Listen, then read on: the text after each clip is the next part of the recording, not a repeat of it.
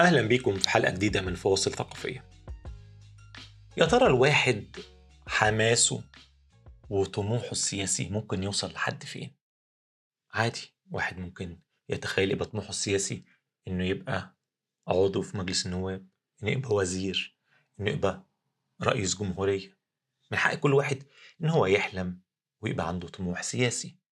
بس السؤال بقى المهم أنت كسياسي مستعد إن أنت تضحي بمبادئك وبأخلاقك وبالقوانين ذات نفسها بتاعت البلد إنك تخالفها يعني.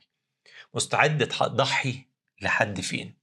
يعني أنت عاوز توصل ماشي كل الناس عاوزة توصل بس مستعد تضحي لحد فين؟ طبعا اللي متابع السياسة الأمريكية يعني بشكل آني يعني كل يوم بيتفرج على النشرة والأخبار عارف إن بقالنا 3 4 أيام أمريكا فيها حدث تاريخي يعني مش تاريخي مزلزل للعالم بس تاريخي إن الناس مش متعودة عليه.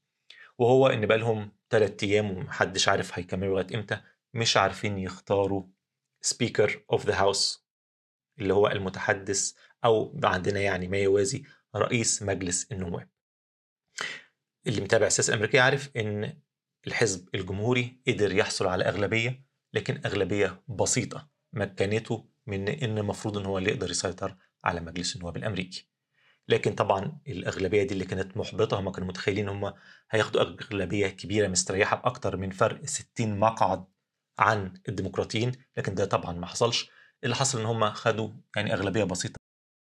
المفاجأة إنه على عكس المتوقع إن دايما الجمهوريين عشان بقى لهم فترة بقوا أكثر راديكالية وأكثر إحاطة وأكثر انتماء لحزب ترامب الناس تخيلت إن هم دايما هيكونوا إيه؟ كتلة واحدة وجبهة واحدة على عكس الحزب الديمقراطي اللي إحنا عارفين هو عبارة عن خليط من ناس من انتماءات سياسية مختلفة. لكن هدفهم الأساسي أو اللي بيجمعهم هو المعارضة للفكر المحافظ للحزب الجمهوري وللبرسونا بتاعت ترامب ذات نفسه. لكن في آخر خمس ست شهور المشهد السياسي في أمريكا اتغير وبدأ ترامب يفقد كتير من شعبيته. الناس مش عارفة لسه المحللين في أمريكا مش عارفين يعني. لكن يا إما الناس بدأت تزهق من رسالته يا إما اختفائه من المنصات الاجتماعية الكبيرة قلل من تأثيره أو إن الناس اللي هو كان بيدعمهم بدأوا يخسروا الانتخابات فحصل نوع من الفتور مش بس عند الناخب الأمريكي بل وعند الساسة اللي جوه الحزب الجمهوري. فحصل إن الناس بدأت يبقى في شيفت بيرجعوا ولو بسيط ناحية إيه المركز بتاع الحزب. وده أدى إن الناس اللي هم بقى الراديكالز أو الناس الراديكاليين جوه الحزب ياخدوا لهم موقف يخلي الحزب مش قادر يكمل لقدام. وأشهره طبعا زي ما بقول دلوقتي انتخاب رئيس مجلس النواب اللي مفروض كان يبقى زعيم الأقلية في الدورة اللي فاتت. المفروض هو دلوقتي زعيم الأغلبية مش يبقى بقى زعيم الأغلبية المفروض يبقى هو يتم انتخابه رئيس لمجلس النواب لكن الموضوع ده مش قادر يمشي أصلا قدام عشان في 20 واحد متمترسين ورافضين إن هم ينتخبوا الراجل ده اللي هو اسمه مكارثي إن هو يبقى رئيس مجلس النواب. وده عامل إيه؟ شد وجذب كبير ومخلينا مكملين تصويت 11 و12 مرة ولسه ما استقروش على رئيس مجلس النواب وعلى الناحية الثانية بالعكس. الديمقراطيين مستقرين وبينتخبوا حكيم جيفريز اللي هو خليفة دلوقتي. نانسي بلوسي اللي خلاص بترجع للصفوف الخلفية في الحزب سواء بقى طبعا بعد إصابة جوزها أو عشان كبرها في السن. وكتير جوه الحزب الديمقراطي بدأوا يزهقوا من إيه فكرها وطريقة إدارتها اللي بتنتمي للجيل القديم على عكس حكيم جيفريز اللي شكله يعني شخصية عنده كاريزما مش بطالة. مع بعض الوقار وبعض إيه؟ الحكمة. ايا كان في وسط بقى الهيصة اللي الحزب الجمهوري ده مرمي فيها بتظهر قصة جورج سانتوس. يمكن في العالم العربي عندنا الناس ما تسمعش اسم سانتوس ده ولا تدرك إيه قصته. لكنها في عالم السياسة الأمريكية عاملة buzz وضجة كبيرة جدا. ليه؟ هو ده بقى موضوع حلقتنا.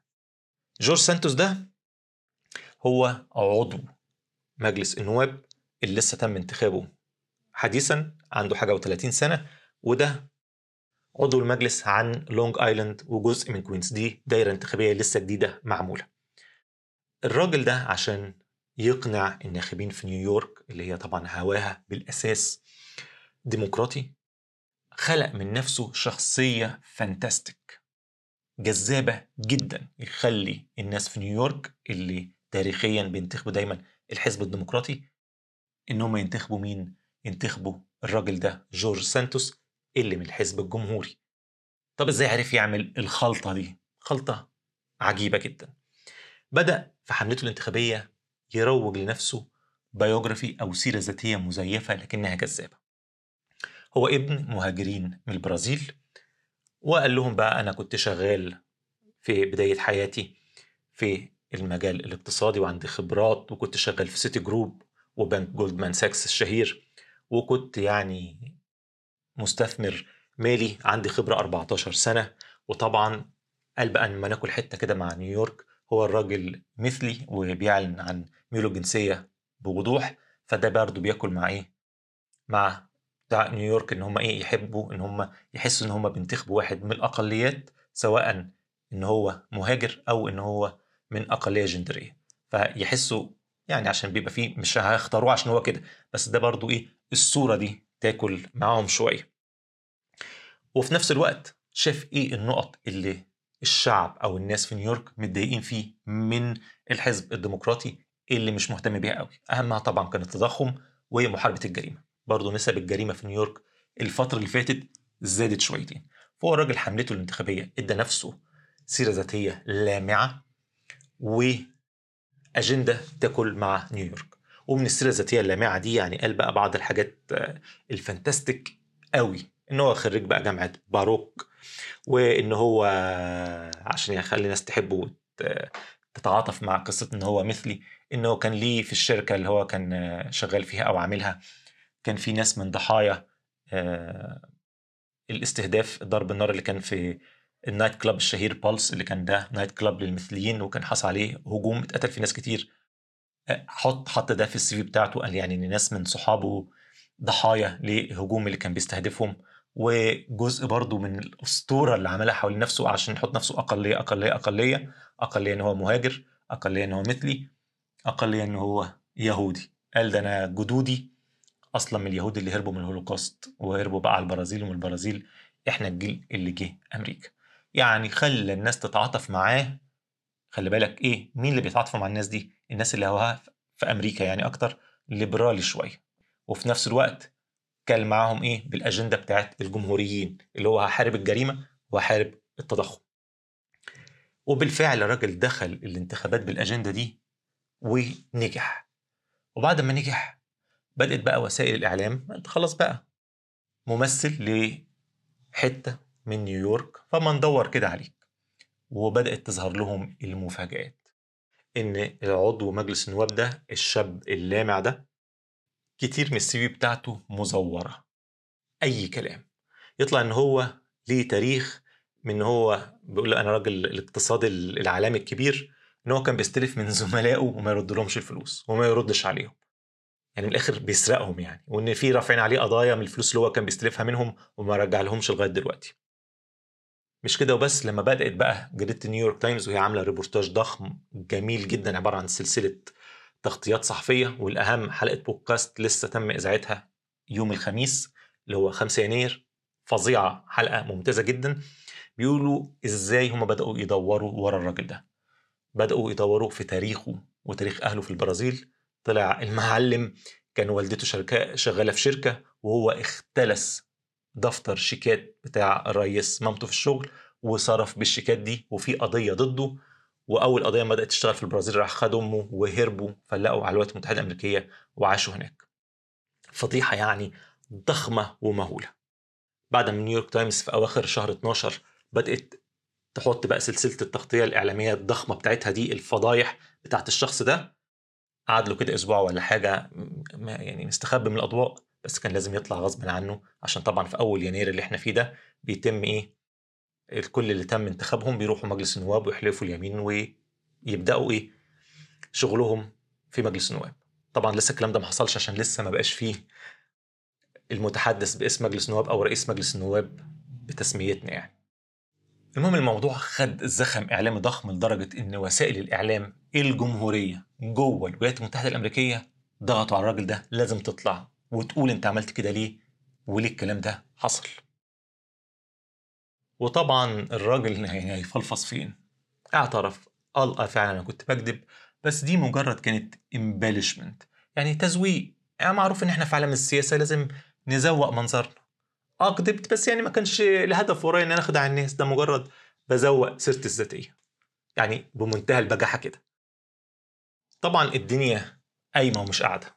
بس طبعا في كذا مشكلة. أول مشكلة إن لما تحصل فضيحة كبيرة زي كده مفروض إن الزملاء الشخص ده في مجلس النواب ورئيس مجلس النواب يحولوا للتحقيق وممكن يضغطوا عليه ويستقيل.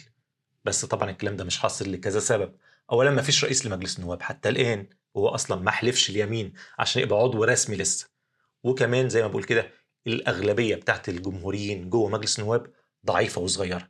يعني ده ما يسمح لهمش أصلا إن هم يت إيه يتخلوا عن أي عضو مهما كانت سيرته زي الزفت. فحاجة مذهلة وغريبة. لكن بقى أكتر بقى حاجة عجبتني في البودكاست ده هو المنظور اللي تم تقديمه في آخر عشر دقايق من الحلقة. مقدم البودكاست الشهير اللي هو مايكل بربارو بيسأل زميلته اللي غطت الريبورتاج. بيقول لها طب انت مش شايفة ان إحنا اتأخرنا قوي وإحنا دي بيلوم على نيويورك تايمز ذات نفسها وبيلوم طبعا على الحزب الجمهوري والحزب الديمقراطي إن هم إزاي ما دوروش في ال CV والسيره الذاتية بتاعت الشخص ده قبل ما يتقدم للانتخابات أو حتى لما دخل الانتخابات. إزاي ما تمش كشف التزييف بتاعه ده غير متأخر قوي كده. واللطيف واللي عجبني جدا إن الصحفية ومقدم البرنامج اللي هو أصلا في نيويورك تايمز ذات نفسها اعترفوا بمسؤوليتهم إن إحنا آه فعلا مقصرين إن إحنا اعتمدنا على ما يطلق عليه ال opposition research أو أبحاث المعارضة. يعني الحزب الجمهوري والحزب الديمقراطي بدل ما يشغلوا نفسهم ويشوفوا المرشحين بتوعهم إيه نقط الضعف في سيرتهم الذاتية بيسيبوا أعدائهم هم اللي يعملوا كده. يقول لك ما هم المرشح اللي هيخش قصاده من الحزب الثاني هيعمل له سيرة ذاتية وهيلاقي نقط الضعف دي. لكن عشان زي ما قلنا إن دي كانت دايرة انتخابية جديدة فواضح إن الحزب الديمقراطي ما كانش عنده وقت أو كروته شغلهم فما عرفوش يجيبوا النقط السوداء بتاعت جورج سانتوس ده تاريخه الأسود ما عرفوش يطلعوها. لكن هم ذات نفسهم في البودكاست بتوع نيويورك تايمز بيقولوا آه إحنا قصرنا. المفروض ما كناش نعتمد بس على ال opposition research المفروض كنا كمان ندور أكتر. لكن في نفس الوقت بيقولوا إيه ال limitations أو الحاجات اللي بتعيقنا؟ وأهمها طبعا الفلوس. وأهمها كمان إن إحنا بقينا جريدة دولية هي أهم جريدة في العالم في التغطية. فأولوياتها قلت. يعني آه صحيح اسمها نيويورك تايمز لكن اهتمامنا بمدينة نيويورك قل. فعشان كده الفلوس اللي بنصرفها على متابعة الانتخابات المحلية قلت. وكمان بيقولوا العذر الثالث وده يعني عذر مش قوي قوي يعني بس أهو عذر. يقول لك برضه ما كناش نتخيل إن أي سياسي مهما وصل طموحه أو فساده أو تبجحه إن هو يألف تاريخ ضخم كده من الصفر. إن هو يقول إن هو كان شغال في شركات وبنوك يطلع مش شغال فيها. إن يقول إن هو يهودي ويطلع مش يهودي. ويقول إن عنده خبرات يطلع ما عندوش الخبرات دي ولا عمره اشتغل في المجالات دي. يعني حاجة فضيحة ضخمة جدا. فارجع أقول نفس الكلام اللي كنت بقوله بقى قبل كده. الديمقراطية حلوة وبراقة وفعلا مفيش في أي مؤسسة أي دولة أي نظام يقدر يتقدم لقدام من غير ديمقراطية من غير ثواب وعقاب ده لازم. بس ده مش معناه إن هي حل سحري. عشان أي نظام محتاج دايما refinements تدقيق كل شوية. عشان إيه؟ يحصل نوع من الغربلة للنظام والقوانين. وأظن في المستقبل ممكن تطلع قوانين تجرم اللي عمله سانتوس. يعني سانتوس بالقانون كون إنه كذب ده شيء ما يخليهوش مش مؤهل إن هو يخش مجلس النواب مفيش قانون ضد كده. وكان طبعا كل الوسائل الشرطية سواء في الولايات المتحدة الأمريكية أو في البرازيل طبعا البرازيل لما سمعوا عنه دوروا في ملفاته القديمة لقوا القضية شغالة وقال لك هنشتغل فيها تاني وهنطلب من أمريكا إن هي تبعته لنا.